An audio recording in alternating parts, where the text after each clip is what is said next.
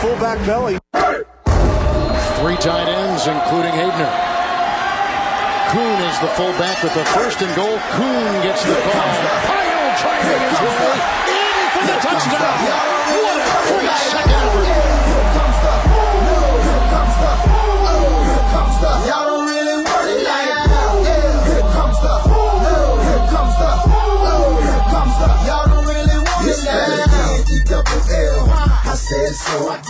Hey, everybody, and welcome to episode number 52 of the third season of the Fantasy Fullback Dive brought to you by the good people at the Roto Street Journal. We're paving your way. We're your lead blocker to fantasy glory, fantasy excellence, fantasy championships if you're able to squeak into the playoffs. And we do officially have 11 weeks of the 13 week fantasy football season in the books. So, right now, you should have a pretty good sense. Are you screwed? Are you golden? Or are you on the fence? I'm on the fence right now in mm. 2 of my four leagues. I'm in in one, I'm out in another, so right down the middle. I, of course, am your host, Nat the Truth Jones. With me, as always, the Wolf of Roto Street himself. How you doing, Wolf? I'm doing fantastic. Just had the early dismissal today from school, so I'm off for the next three days, and then the weekend too. Glorious time to be alive, especially with uh, the good old blackout Wednesday coming into play tonight, night before Thanksgiving. I don't know if any of the Wolf Pack gets involved in those shenanigans, but for whatever reason, we're still 30 years old and still going to blackout Wednesday. Doesn't matter, not slowing down at all. Uh, that should be a great time. But then obviously all day tomorrow, football on the TV, best food ever. Thanksgiving dinner might be my favorite meal of all time. Uh, of course, be a little toasty for it, which will be fantastic. Just everything is coming up gold right now. Can't wait. Yeah, I mean, I have a stinking suspicion that given our demographic, or what I assume is our demographic, that there's probably a few other people that are also going to be getting blacked out on Wednesday, and probably a few people that are going to be a little toasty at Thanksgiving dinner. I'm just guessing. I can't confirm or deny for sure, but like if I had to put money on it, that's where my money would be. Oh, absolutely. I, I would love some submissions. If anyone has any fantastic stories from whatever they do on Blackout Wednesday or Thursday, the day before they, they get to Thanksgiving, whatever whatever your Thanksgiving traditions are, send them in. The Wolfpack would love to feature them. Uh, Link Clegg, if you're in Australia, Yeah, Link, weird what- ass where are you at. Link? Hit us up, Link. Let us know. Uh, We got to share your story about your NFL trip sometime soon. That stuff was fantastic. Let me know if you do anything on Thanksgiving and everybody else out there. Hit us up. Let us know. Let us know. And we do want to do a quick plug, and it's a shameless plug, but it's a worthwhile plug because it's a lot of fun. We got some fantasy pick'em action. As you know, we've been doing stuff like this kind of all year on our Facebook page where, you know, the Monday night game or sometimes even the Thursday game, we'll, we'll give you five choices. Uh, between the two quarterbacks, between uh, you know the two running backs, between the two tight ends, whatever, you got to pick which guy's going to score more fantasy points. You get them all. You get a Roto Street Journal T-shirt. We're taking it up a notch for Thanksgiving. We got three games coming up. Uh, Wolf, why don't you give us a quick rundown on what the folks can expect? Because this is pod is going out Wednesday. I, I expect to have this thing out probably an hour after we finish it. You have plenty of time to hear this, and then uh, you know we're hoping you'll play all three pick'em games on Thursday with us on our uh, full, on our Facebook page with Roto Street Journal. So Wolf, talk us through it. Absolutely, and I want to make sure to plug it too because I've I've been learning. A lot of people hit me up in the DMs and they're like, "I love the podcast. Didn't even know you had a Twitter, and do you guys have anywhere else to follow? All that stuff." So we have all the social medias. Make sure you're hitting them, and that we post this on every social media. So to be convenient to you, whatever you use most, whether it's Instagram, Facebook, Twitter, we'll be there and we'll be posting it. But we wanted to ramp it up. We've been doing these pickums for about a year now, mostly Thursday nights and Monday nights, uh, and they they get shared by a ton of people. They love them. They want to tag their friends and see who does better. Uh, very competitive. And we're realizing you guys like trying to win, but are very bad at doing it. We're way smarter than you right now. Nobody's been winning these things. We've had like three or four. You know, Tyler's won like twice. We have this one guru on Facebook that destroys us. But otherwise, other than Tyler, if you're listening, Tyler, shout out to you. Other than that, nobody's winning these things. So we want to open it up to more and more people, see if anybody can solve these mysteries we're laying out for you by giving you all three Thanksgiving Day contests. Uh, so every single game will feature one. We'll launch the actual contest about an hour before kickoff. There's some injury news like we're going to talk about today that will lead right up to kickoff. So we can't set it in stone yet. Uh, but but ultimately we'll give you those five matchups, like you said. If you get one of the three right, so you know low odds, maybe you can somehow squeak one of them out. We'll give you a T-shirt for your troubles. Well done. They're nice T-shirts. Uh, great reviews on the T-shirts. If you can somehow do the impossible and get two out of three, we'll send you a hoodie, a tank top, whichever your premium gear choice is, a hat. We've got uh, all this new gear coming coming in. We'd be happy to let you pilot some of the newest fresh gear if you can somehow get two. And if you pull off the impossible, if you do three out of three, which isn't going to happen, there's no way, no Wolves mm. will pull that off. But if you can do it, we will send you every single gear item we have. So a hat, a t-shirt, a polo, a, a hoodie, a tank top, all that stuff. We'll give you all our guides, which are going to start being priced in 2019. We'll give you all our guides for free. So it's going to be six to eight guides, about 60 to 80 dollars worth of of, mer- of just guides there, all free for 2019. Maybe I'll even send you 50 bucks for your trouble because I know it's not going to happen. Nothing, none of that's going to happen if you can somehow pull off three. But again, every day, uh, all three social media channels, whatever you follow. Uh, find us on those uh, Roto Street Journal on Facebook and Instagram, Roto ST Journal on Twitter. We'll post these an hour before game time. You comment your five choices. If you get it right, you screenshot it, send it into us for a DM, and somehow if you pull off more than one, we'll, we'll be sure to send you gear. I don't think you're going to get any of them, but but we'll see. The gauntlet's laid down. Yeah, and if you get all three of them right and you're able to give us an exact point total for every single guy, Oh we will send you VIP to London to Blake Bortles' favorite club, and you and Allen Hurns together are going well, can watch from behind the best potted plant in the place while Blake Bortles gets sucked off. And that's on that's on our that's on the Roto Street Journal's dime. They'll you and Allen Hurns are gonna are gonna watch together, uh, and of course Yeah, there's absolutely. zero chance of that happening. So, Mr. Hurns, if you're listening, don't worry, you're not on the hook for that. You're not on the hook. RotoStreetJournal.com slash pick'em. Uh, RotoStreetJournal.com slash pick. EM if you want to enjoy that contest for all the details I just laid out. It's all in writing, makes a little bit more sense if you're reading it, but hopefully you join in some Thanksgiving fun. And we're going to be rolling those out a lot more just from now to the end of the year. We've been getting call Tyler, the, the ace told us he wants more and more of it, uh, more challenges, and everybody More seems gear. to love them.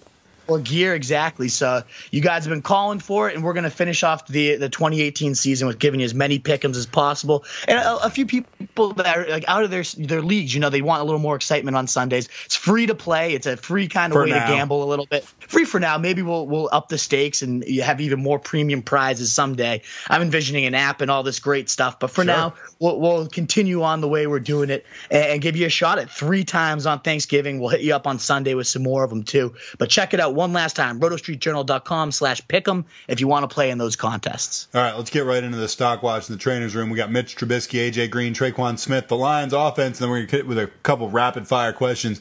Let's start with Mitch Trubisky. NFL Network's Ian Rapoport reports it's quote unquote more likely Mitchell Trubisky, and this is due to a shoulder, sits in favor of Chase Daniel. That's right, we have a Chase Daniel sighting for Thursday's Week 12 game against the Lions and is listed as doubtful.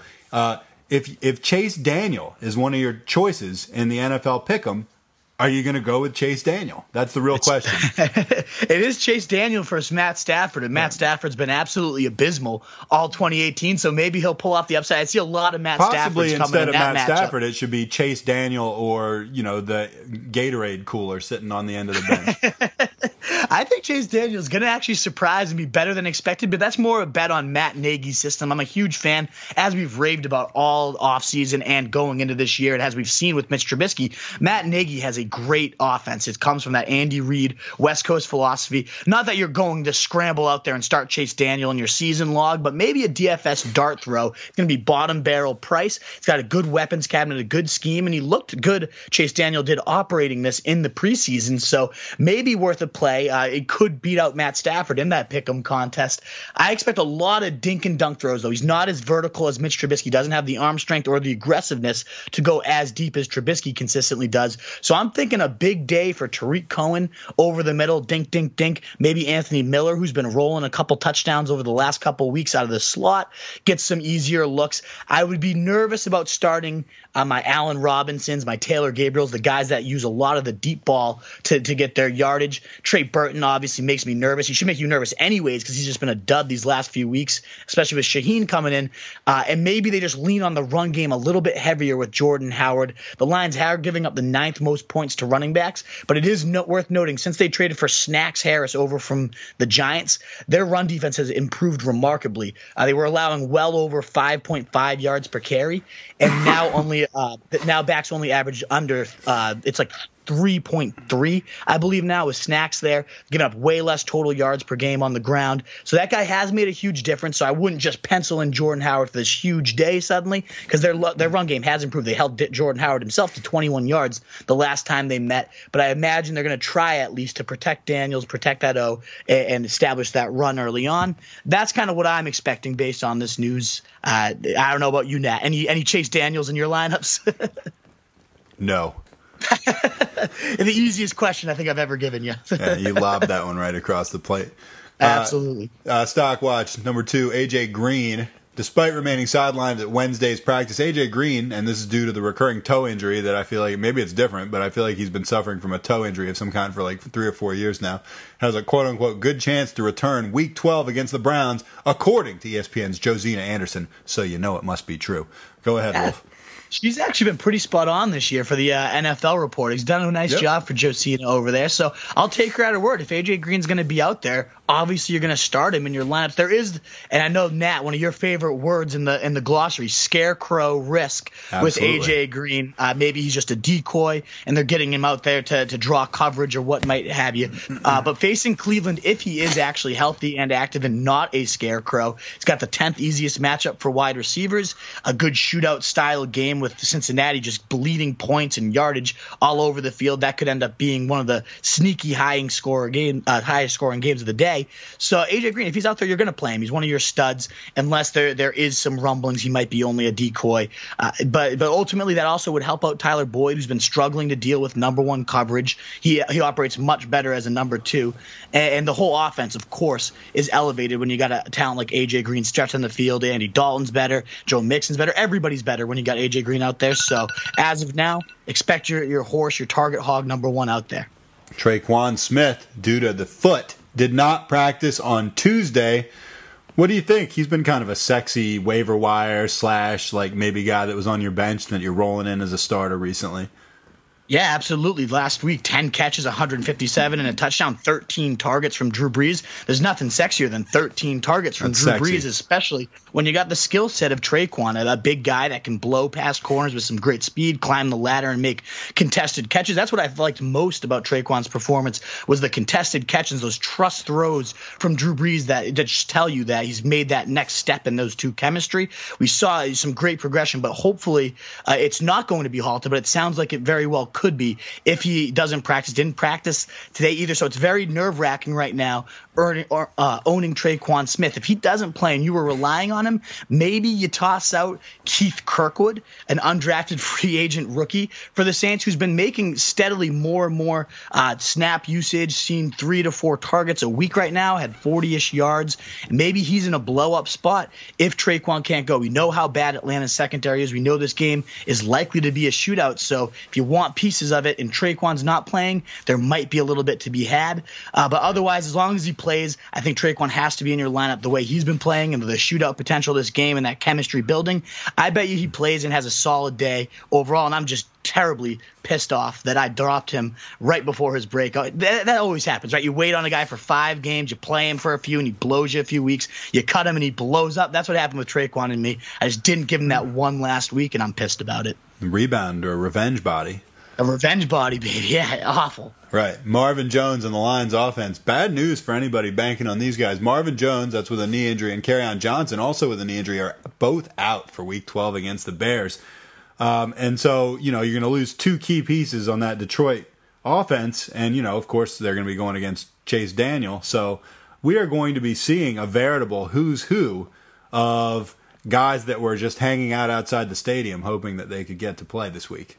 What do you think Absolutely. on the Lions offense? and some of those guys, one guy who wasn't waiting outside the stadium and is playing and definitely is impacted by this news is Kenny, right. the motherfucking beast Golladay, mini, what they call mini Tron and all that stuff, and rightfully so. He's a big dude, uh, makes catches up and over the corners, those contested throws. He's been dominating on jump balls all, all his career, but especially lately, seeing the volume with those guys out. He has 27 targets over his last two weeks with Marvin Jones out, and there's no way he's not going to see 12 to 15 targets targets again in this one against a beatable Bears secondary. For all their strengths, the Bears a great run defense, great pass rush, but they don't hold their coverage very long and they suck at tackling in the secondary. They've they've allowed some humongous games to wide receivers, especially run after the catch. So Golladay could be truly dominant in this one. In fact, we don't have a true matchup for him in our our pick'em contest. It's hard to figure out who we would actually match him up with uh, because he's in such a good spot. But other than him, who could be waiting outside the stadium, hopefully getting their name called? One such guy is Bruce Ellington, a desperation hail mary, one percent owned, but still, uh, the first game with the Lions saw nine targets, caught six of them for 52 yards, and 8.2 ish half PPR points. If you're desperate for your wide receiver three, and trust me, I'm desperate. I, am not necessarily rolling Ellington, but I'm real fucking desperate. I've considered it. Maybe he gets a call for you. And the other guy, just to mention there with Kerryon out, is Theo Riddick. Uh, only 47% owned, PPR, fair stab. He's seen at least seven targets in three straight games. I'm not going the Garrett Blunt route. I don't think he can do anything anymore. Uh, maybe he falls in the end zone for a touchdown, but I doubt it against the stout Bears front. So the only guy of note in that backfield at this point is Theo Riddick. Maybe you put Zach Zenner on your watch list as the more do it all style big back. Uh, but Riddick's the only one, at least putting out this week that I'm interested in out of that backfield. All right, let's talk rapid fire real quick. Chris Thompson, due to the same ribs he's been dealing with for quite a while now, is out for week 12 against the Cowboys. Yeah, it's brutal. He hasn't played since week eight. Do you drop him? Will he return? All it means is the AP show of that backfield, but with Colt McCoy at quarterback, is that even worth starting? Very risky guy out there. I wouldn't be touching him or anybody else hanging around that organization. Cowboys defense may be the best stream of the week for defense. yeah, I was going to say, I, I, like the Cowboys defense a lot. Joe sure. Flacco, hip, or possibly just because they don't feel like putting him out on the field anymore because he blows, remains sidelined at Wednesday's practice. It's the Lamar Jackson show two weeks in a row, and he gets another juicy matchup for the second week in a row against the Raiders. Went for 100 rush yards last week. I think he does it again against the Raiders. Maybe sees an uptick in passing as well. Great streamer this week, Lamar Jackson. Marcus Mariota, neck limited in Wednesday's practice. I'm hearing he's day to day. That's pretty typical, right? And who really gives a shit? You should not be starting Mariota, especially because he comes no, never. But he also, especially now that he comes with the risk of Monday night, like what would you be forced to stream Blaine Gabbert if Mario doesn't play? Stay away. It just more so impacts the other guys around him. Maybe Corey Davis sees a slight uptick if Mariota plays and Jonnu Smith. Uh, either way, this is going to be a horrible matchup for Tennessee against Houston. I'm staying away from all these Titans. All right, we're going to go to higher, lower, Hail Mary. That's the stock watch slash trainer's room these are some guys the Wolf's higher on, some guys the Wolf's lower on, and some guys he's willing to take a stab at. And sometimes when you're in the playoffs or you're close to the playoffs, you do have to take a stab. So listen and listen good. Quarterbacks, mm. the Wolf is higher on Russell Wilson than the so called experts. He's got him at quarterback seven. That's six spots higher than the experts have him. He's playing at Carolina. Why the love for Russell Wilson? I mean, I just maybe just because he's like really good.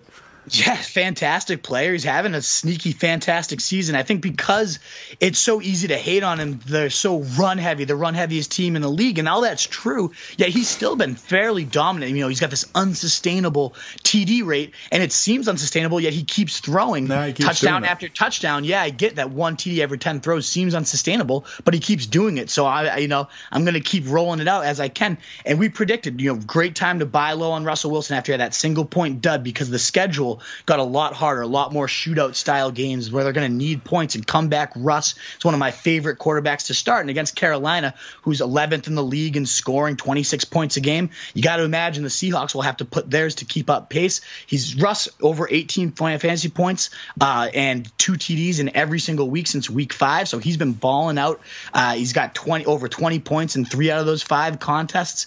I, I just love everything about Russ. The floor seems very high because he's been playing very well. The ceiling is very high when he gets these shootout style matches. I think it's three plus touchdowns coming, and I think the fact that he's not ranked as a clear cut number one quarterback is a mistake on the experts' part. All right, guy you're lower on, but not significantly lower. It's worth noting is Deshaun Watson against Tennessee. You got him as your QB 13. The Experts have him at 10. Tennessee been a little bit of a Jekyll and Hyde lately, huh? Yeah, the defense of Tennessee does have me worrisome, and, and Houston as well, Jekyll and Hyde style offense too. So again, I'm not significantly lower, but this was as low as it got in terms of relevant quarterbacks. Uh, it just Watson does ball on the national stage, which made me a little bit nervous to put him as my guy. But still, he's averaging under 200 passing yards in his last five games. The Texans are five and zero in that span too. So you got to think they figured out something that's working, and that's relying on their defense, pounding it out with Bleth Lamar Miller, and just having Watson win only the contest that he has to and bleeding that clock. So ultimately, if they're five and zero, I don't see them just changing up that formula. The only game he you know has over double digit fantasy points, he's got three uh, of the last five under 10 points, which is just brutal for your quarterback. If you get under 10 fantasy points, that kind of ruins your week. Titans have a strong D, six fewest fantasy points to quarterbacks. They struggle, you know, mightily on O with Gabbert there, which means they might have an even less incentive to use Watson at his full capacity, and they just kind of bleed the clock with a, this pathetic Tennessee offense. If it's Gabbert, just a lot of risk red flags with Watson. I know a lot of people out there have Watson and Mahomes and are saying, "Can I go with Watson this week?" And yeah, you can. It's Watson on the national stage, but I would be looking to Winston, maybe even Lamar Jackson instead. I just too much risk with Watson, in my opinion. Well, we go hail mary. I mean, does Jameis even count?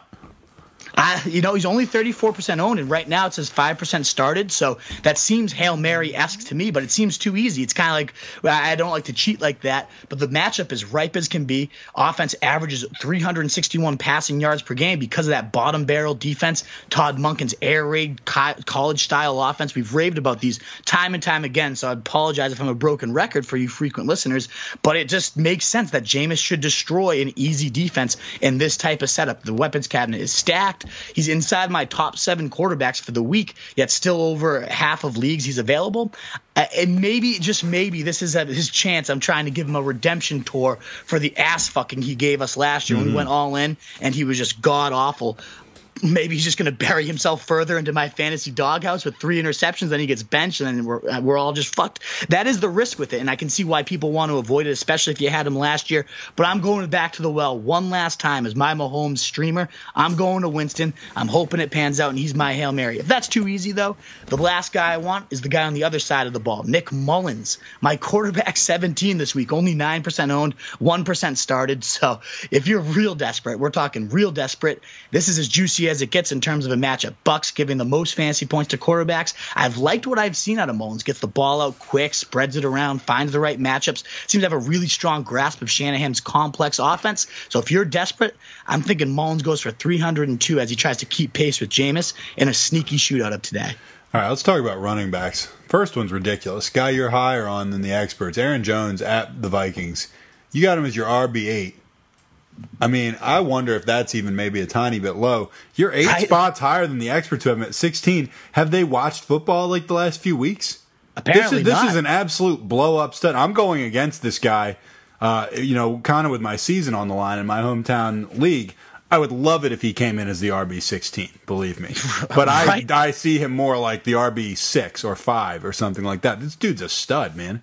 I mean, and speaking of RB6, he's the RB6 since they returned from their week seven bye, and he didn't even truly have the backfield to himself those no, first two weeks. he was getting like 13 carries, stuff like right, that. Right, exactly. And then two weeks ago, the, Mike McCarthy finally woke his ass up, and since then, only Zeke Elliott has scored more in those last two games since Aaron Jones took over as that full time go to guy. Last game, 90% of the snaps, 94% of the running back touches. He's the guy. There's no question about that anymore. So why would the guy in an explosive explosive offense that has tons of talent himself, seems to make huge play after huge play every time he touches the ball, be ranked outside of the experts' top 10 and pretty significantly outside the top 10 makes no sense to me. I get Minnesota has a tough defense, a solid run defense, good linebacking corps, uh, but this guy finds the end zone regular, regularly well. It's in the ground, the passing game. He's so highly involved. Aaron Rodgers loves him, keeps raving about how they need more and more touches for this guy. I think he's as underappreciated as can be by the ECR this week, and anyone outside having having him outside their clear cut top 10 running back ones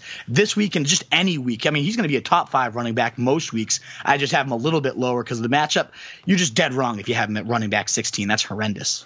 Guy you're lower on, and this is kind of like the opposite side here. Sean McCoy against the Jags, you got him as your RB 36, eight spots lower than the experts. So neither one of you thinks he's like too good of a play. No, but I'm just even more and more down on him. And this is tough to do because, one, he's potentially my flex this week. I have a flex health question we'll get to in the mailbag. Uh, but he's off a 24.3 thrashing of the Jets. His best game by far looked like vintage Shady, the best we've seen by far this year. I'm still sitting him most likely. He's matched up with Jacksonville, giving up only the fourth point fewest points to running backs, second fewest over their past five weeks, really shutting down running games. Seemed to find their own last week against Pittsburgh, at least for three and a half quarters before blowing it in those last few minutes. Uh, but overall, Shady's only had a fantasy points if that overall team is moving the ball. And with them turning back to Josh Allen, uh, a rookie, going against this Jags defense that seems to have found its its groove back with AJ Bouye back in the lineup, I don't think the Bills are going to move this ball at all. Even if he catches a few dump offs and sees 15 to 20 carries, I'm thinking it's a single digit day for Shady. You got to bump him down despite the heavy volume and the huge game. I'm not putting him in lineups unless I'm completely desperate, and I am as desperate as can be this week, and I'm still trying to find ways to avoid him.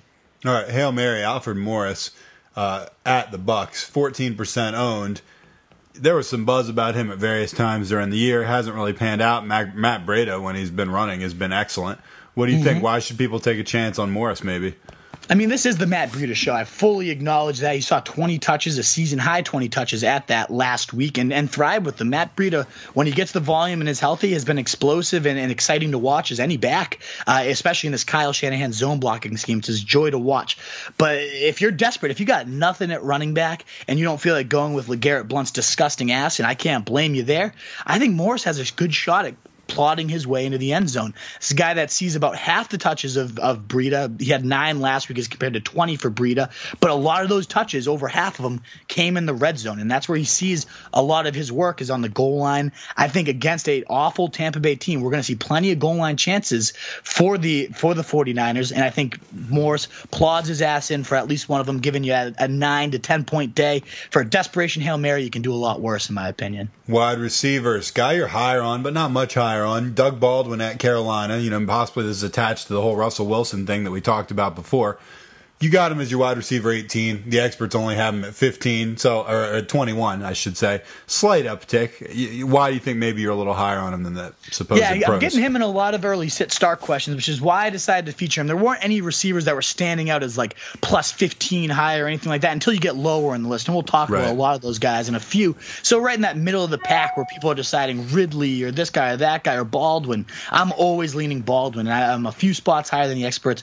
One because Baldwin himself himself to just declared himself fully healthy, says he's over that knee issue, finally not experiencing pain. And as soon as he uh, proclaims that, he goes off for his best fantasy game of the season. Season high 10 targets, season high 7 catches, his first TD of the year. Solid effort, nothing to just go crazy over, but it's nice to see the guy finally back to that top target status in this offense. And then you got Carolina, very middle of the road against receivers, but in particular, been getting beaten down by slot types. Tyler Boyd, Humphries, and Odell, who all have been dominating in slot snaps this year. All three of those guys went for over 20 fantasy points against Carolina. And again, that's Boyd and Humphries. No real like standout names there. Uh, going crazy out of the slot, where Baldwin obviously does most of his work. So I just think the the combination of matchup, Baldwin rounding into form, and I, like I said, I love Wilson this week in a potential shootout game. I think Baldwin just starts building off that really solid effort he had last week, and has again his best effort of 2018 starting this week. And real quick, I mean, just to throw in another one, you like Marquise Goodwin, who you actually actually have at wide receiver 38, 10 spots above the experts. Obviously, you're going a lot further down the list to even talk about Goodwin, marginal starter, even where you have him. But yeah. you do seem to think he's, uh, you know, better than where the experts have. I'm assuming that's just because of the Tampa Bay matchup. It's all about the matchup, baby. Uh, they gave up huge play after huge play, and there's nobody better at generating them than Marquise Goodwin. Now, can Nick Mullens actually deliver that mail? We'll, we'll see. But if he's one of my favorite Hail Mary plays, I love pairing him up with Goodwin, who Tampa Bay, just a joyous occasion whenever you get to match up with them. He'll burn them deep, and Mullens is not afraid to let it rip. So I, I like Marquise Goodwin a, a lot higher than the experts do, at least. All right, guy you're lower on, and you've been lower on this guy a lot. Corey Davis at Houston, wide receiver 32 for you, six spots below the pros who have him at 26. I mean, you say, I mean, and I, and I like this quote. I mean, you feel like people just keep kind of giving him a pass for the fact that he sucks. Right. Uh, why? I don't know. I don't get why they keep wanting to give this guy that pass because because he had a good well. game against the Patriots. I mean, exactly. so have a bunch of people. Right. He's had two good games on the year. He's had two games over double digits. That's far less than Adam Humphries has had in terms of double digit games this year. He's had two blowups and he's ruined your lineup otherwise. And now you got the risk mixed in of maybe Mariota plays, maybe he doesn't. Even if he does play, they're facing a Houston D that's allowed the fifth most, uh, fifth fewest fantasy points to wide receivers, under 200 pass yards per game over their last six games. This has been a defense that has really started to round into form that can get after the quarterback and that locks down wide receivers, none of which is good for the offensive prognosis of Tennessee. I, there's nothing to like about Corey Davis. He's been so inconsistent. He has two blow up games, and everyone comes out and says, I told you so. This guy's fantastic. He'll have five more duds before you see a good game out of him again. Avoid him. He's ruined seasons for a lot of people. Don't let you don't don't be the next one. Somehow he's like starting like 60%. I don't get it. I don't get fucking Corey Davis at all. Don't go after it. Please don't fall for it. All right, I'm gonna hit you with a rapid fire section for Hail Mary because there's a couple Yeah, guys at receiver you actually like. So hit me with as quick an explanation as you can because I'm gonna hit you with four guys. All right, Yep. right away. Adam Humphries against San Francisco. double digits in three of his last four. Winston loves targeting the slot with nearly 20 better points on his QB rating when going after the slot than outside wide receivers. Humphries rolling and the matchup is juicy. I love it. Pierre Garcon also 20% owned at Tampa Bay. I feel like you barely even need to explain this one, but go ahead. Matchup, matchup, matchup. Plus, he flashed some nice chemistry in his only game with Mullens. 56 yards and a TD was kind of his first option on a lot of reads. You could tell Mullens was looking for him. Gets Tampa Bay's pathetic third most fancy points to wide receivers.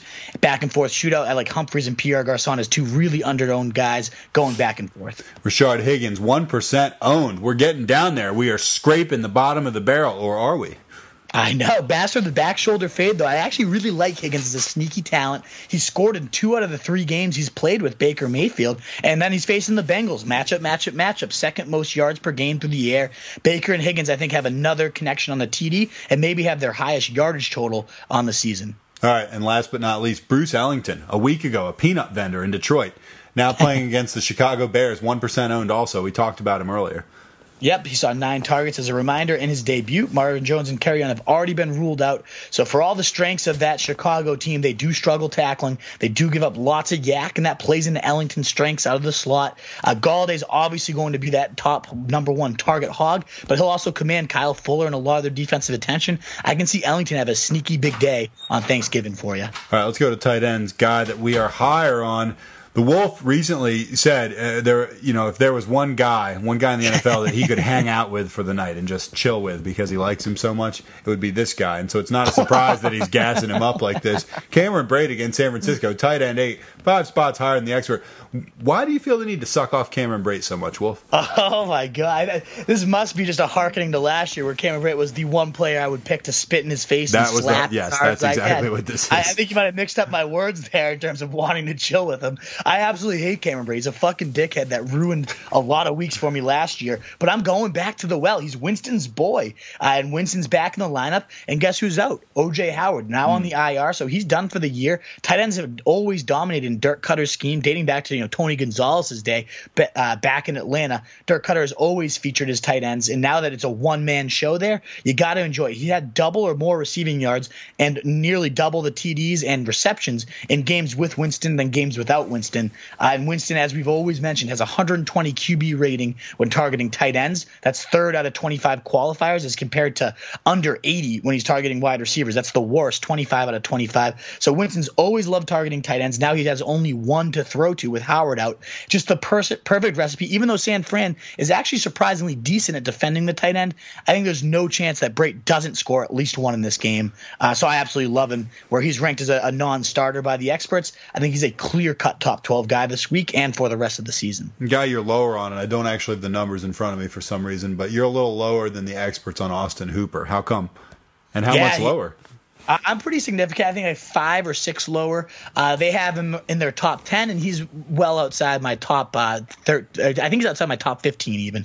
Just not a fan of Hooper in the sense that he's been a prayer on matchups. Very good in the blow up spots where it's you know Pittsburgh and they give up the third most points to tens. All those green matchups, Hooper has done fantastic, but it surprisingly doesn't get much more red than the Saints when it comes to tight ends. They're giving up the second fewest points to tight ends. The Saints are. No tight end on the year has hit double digit fantasy points against this team. They just held Zach Ertz to two catches and 15 yards. What do you think Austin Hooper, fresh off a pathetic 27 yards uh, himself, is going to do against this team. I don't think he's going to have anywhere to go on Thanksgiving night. Uh, it's awful. All right, Hail Mary. Chris Herndon, the fourth, 7% owned. I know there's some talk about him. I've always been more of a fan of Chris Herndon the third as well. I, I like Chris Herndon the fifth as well. Chris Herndon the fourth, kind of under the radar for a lot of people. Only seven percent owned. Why do you like this guy so much? Uh, you got to be a bigger fan of the fourth. He might be the best Herndon that's ever existed. No chance. New England, New England has given up the fourth most fantasy points to tight end, and Herndon by far has been the most consistent pass catcher for the Jets. Now again, that's kind of like the, the the skinniest kid at fat camp style award that we always talk about. But he's topped eight plus fantasy points in four straight games with Sam Darnold. Uh, unfortunately, before I wrote this, it was expected that Darnold was going to play, and he caught TDs in three or four of those games. Now it's looking like Darnold's actually doubtful to play, and he has to deal with Josh McCown, who he still led the team in receiving was Josh McCown, but that was only 34 yards. So his shine is worn off a little bit by the fact that he has to deal with Josh McCown most likely. Even still, Herndon is like the only guy that is trustworthy in this attack in the least. If you're desperate at tight end, let's say you have Gronk and you need a backup plan uh, because Gronk might not go, and Gronk's going to go. So I don't know why I'm using this as an example. But if you're just desperate of all, as all hell, Chris Herndon a decent play this week. They're going to need garbage time points, and this guy's the security blanket over the middle of the field. All right, week 12 mailbag. It's a big one, and why not? These people have a lot on the line at this point.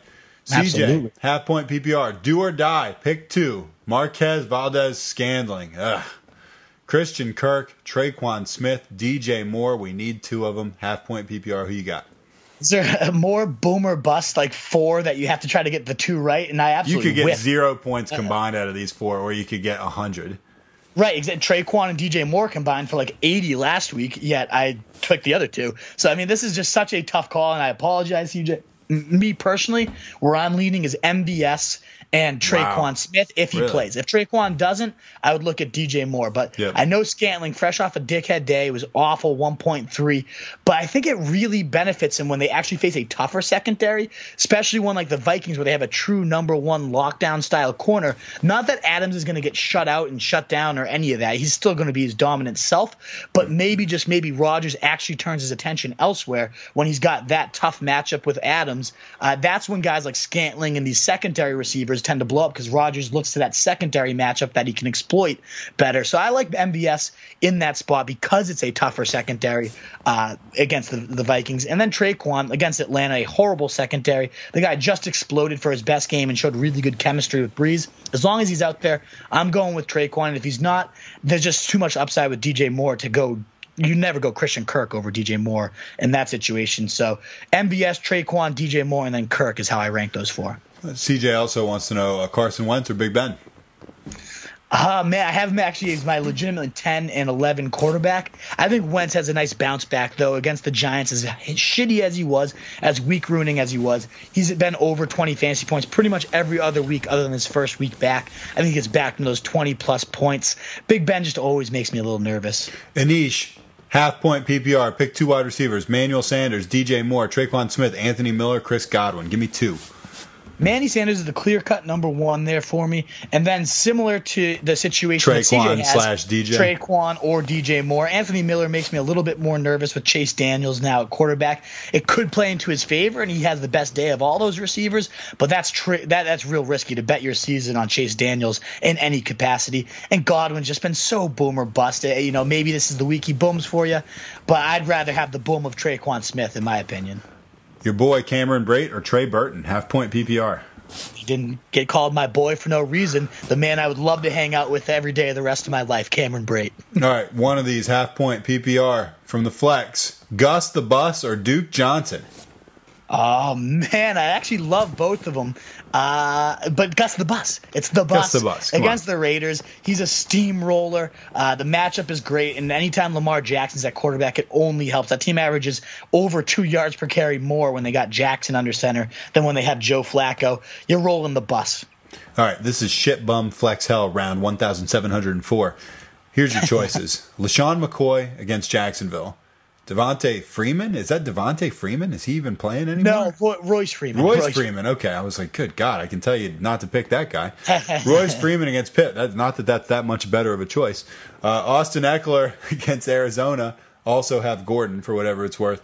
Josh, uh, John Brown against Oakland, or do you take a wide receiver flyer on Pierre Garcon or Christian Kirk? Please help. Yeah, you do need help. I know. Uh, so where I'm at, this is my Flex Hell 1007. yeah, it's, it's rough, man. Uh, unfortunately, as of now, I'm leaning just going both uh, the LA backs. I always start that way, and then I, I never say, end up probably doing go it. Ekeler, probably. But because I need a ton of points this week, which is uh, the the nerve wracking part. It, it's one of those things that nobody cares about my fantasy. You might get it, but it's just funny I how care. different our wide receivers are. Thank you. Uh, I'm rolling out Marquez Valdez Scanting, Courtland Sutton, and Adam Humphries as my three this week.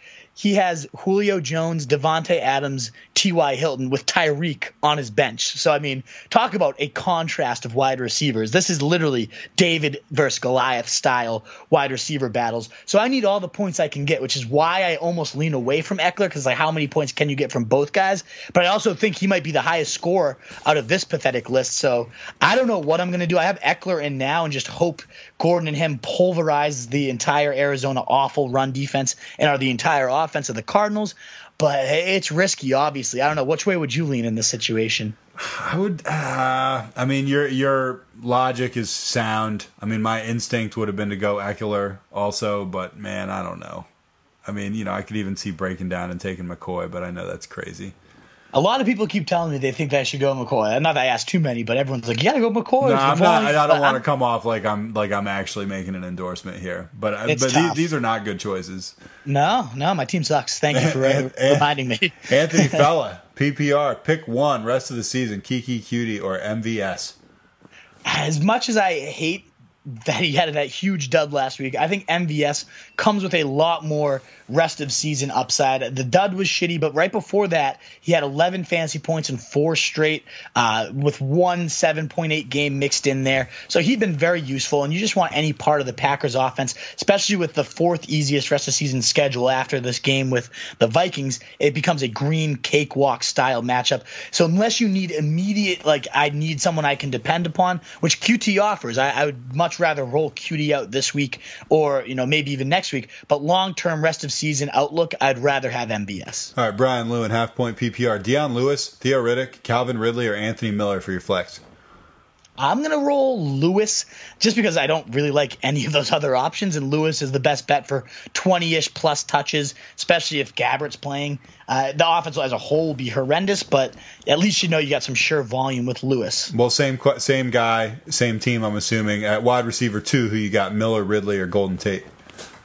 Oh man, I'll, I- I'm gonna go Ridley just because the upside is huge there. He's had those monster blow up games. Anthony Miller, you're relying on Chase Daniels, as we already said. Tate struggling to find his role in this Eagles offense. So give me Ridley against the Saints, and, and let's hope he blows up. Jimbo Slice, who we did not mention, actually knocked Keegs off in the Roto Street Journal League last year. Jimbo Slice, was, I think, Jimbo. I think was two and eight going into the game. So go ahead. Saving the undefeated season, yeah, Yeah, thank you for that. He's gonna Keegs is gonna kill me this week. Full PPR flex: Duke Johnson, Keke Coutee, Marquise Goodwin. I actually love all three of those options, even though they might seem shitty on paper. I'd say Good Duke. when we already go raved Duke. about. Uh, but I'm going Duke, yeah, against Cincinnati, who get dominated through the air and through the run, which Duke is obviously involved in both of those. I think Duke Johnson has a, a blow up, especially full PPR too, maybe six to seven catches. You get that touchdown already on just receptions, and then the, all the yards he's going to rack up against that awful tackling defense. Yeah, Duke Johnson's my favorite there. Jimbo also wants to know full PPR tight end Jack Doyle, Cameron Brate, Evan Engram. Ooh, my boy Brate, let's roll Your him boy. Brate. I knew you were Yeah. going to say that. Absolutely. Miller, James Conner, Christian McCaffrey, Nick Chubb, standard league. What the hell are you doing? You got to sit one of them. Ah, that is brutal, especially as Chubb has that matchup against Cincinnati this week, the most points to running backs. And then, but who do you bench out of James Conner and McCaffrey? I don't know. That's a fucking hard question. Maybe McCaffrey because they're facing Seattle and it's standard and you don't get the points for receptions, but McCaffrey's rolling right now and Conner's off a dud. Uh, to me, it's more so between McCaffrey and Connor, which is crazy because most would say Chubb's probably the third option there. No, I'd no, I think Chubb's the top option, actually. Me, me as well. So uh, I would say I'm probably sitting Conner just after that underwhelming game he had last week. I would say McCaffrey. Jeremy Taylor, two questions surrounding Gus the Bus, both half point PPR. Number one, Gus or Jordan Howard? I'm rolling the Gus bus, baby. Jordan Howard got stuffed by the Lions D last time, and it's just Jordan Gross Howard. Give me the excitement of the bus. Okay, how about Gus or Lamar Miller? Talk about wanting excitement. You don't want Black Lamar Miller in your squad. The bus. Ride Gus the bus all day. If there's one lesson for week 12, it is ride the Gus bus. If Lamar Miller were a food, he would just be like flavorless ice cream. Like chickpeas. Right, non-flavor. Lentils. Yeah, exactly. Lentil soup, Lamar Miller. Stephen, That might be too much flavor. For I was going to actually. say, I don't know. That the soup. actually tastes like something. Stephen Yeah. F. Drop Deshaun Watson for Jameis Winston if only a one week rental. Philip Lindsay or Calvin Ridley for your flex spot. Two questions there.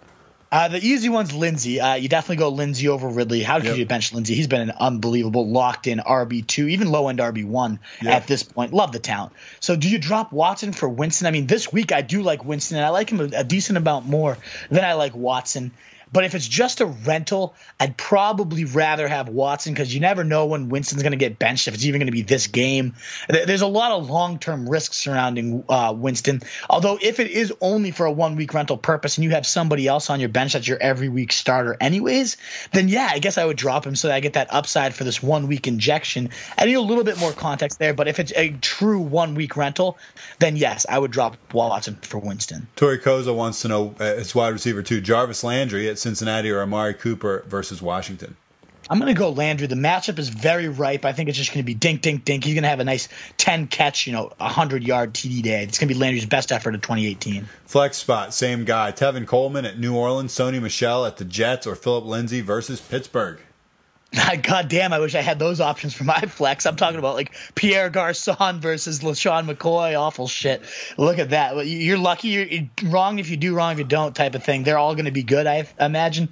My personal favorite would be Sony at the Jets. Just the, we saw what LeSean McCoy did to these guys, what the pathetic Bills did. What do you think the Patriots are going to do? They're going to get up big early. They're going to bleed the clock with Sony. Uh, if not him, you're nervous about that last dud he had at Tennessee. Lindsay would be my next one, but I say Sony's my favorite of that bunch. Griff wants to know Stefon Diggs or Keenan Allen.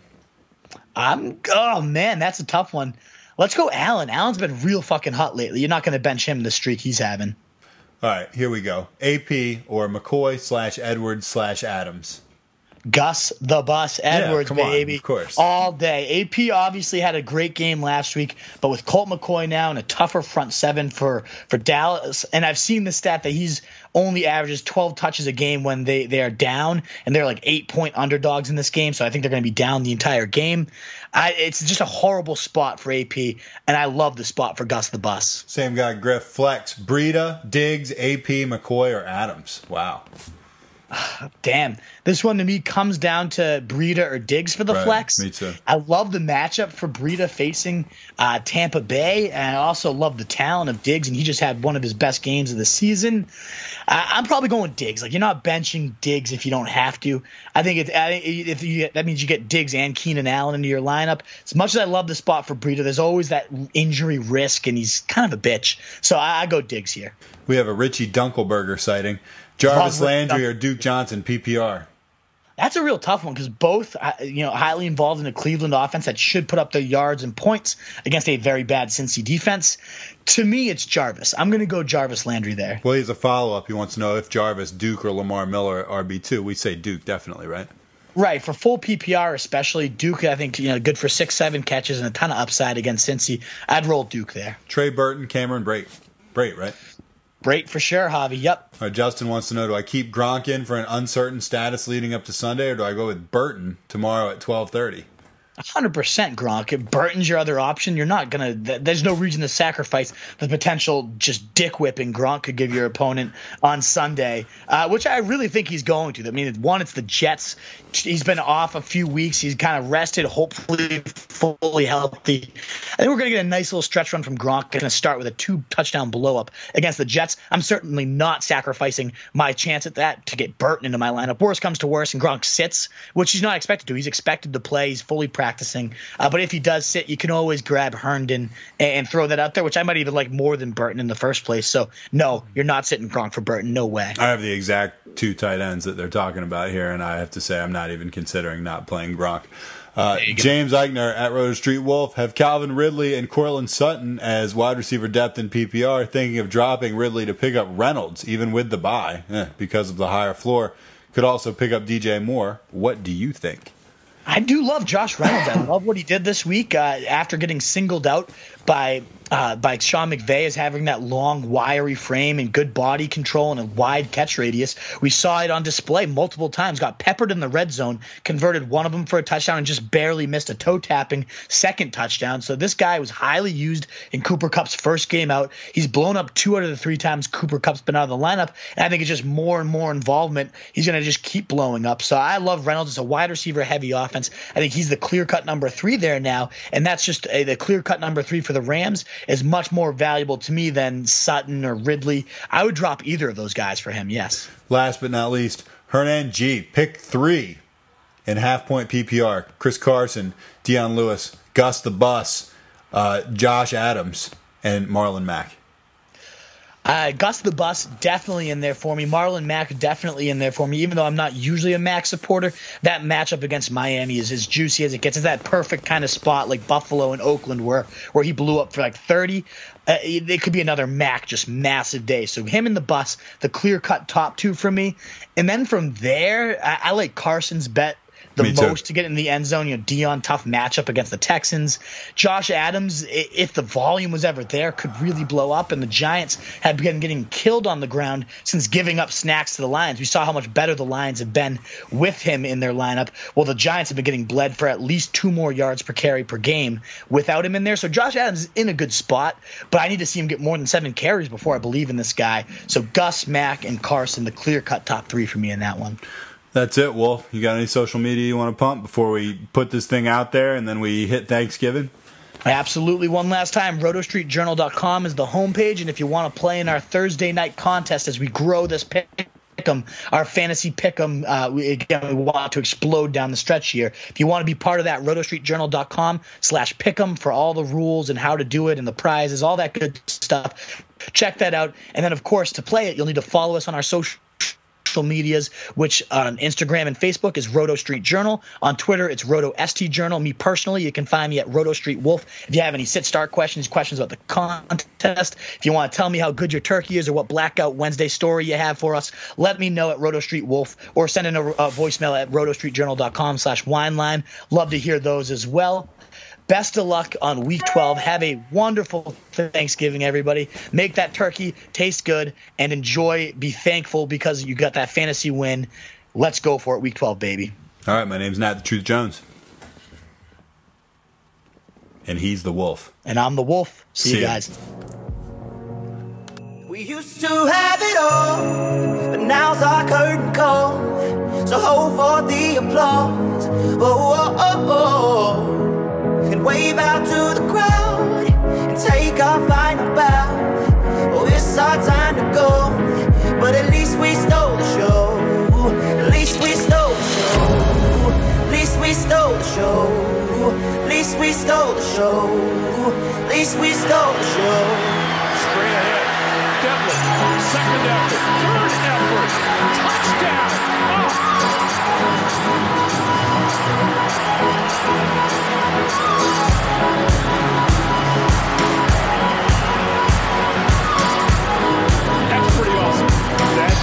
old-fashioned football right there, folks.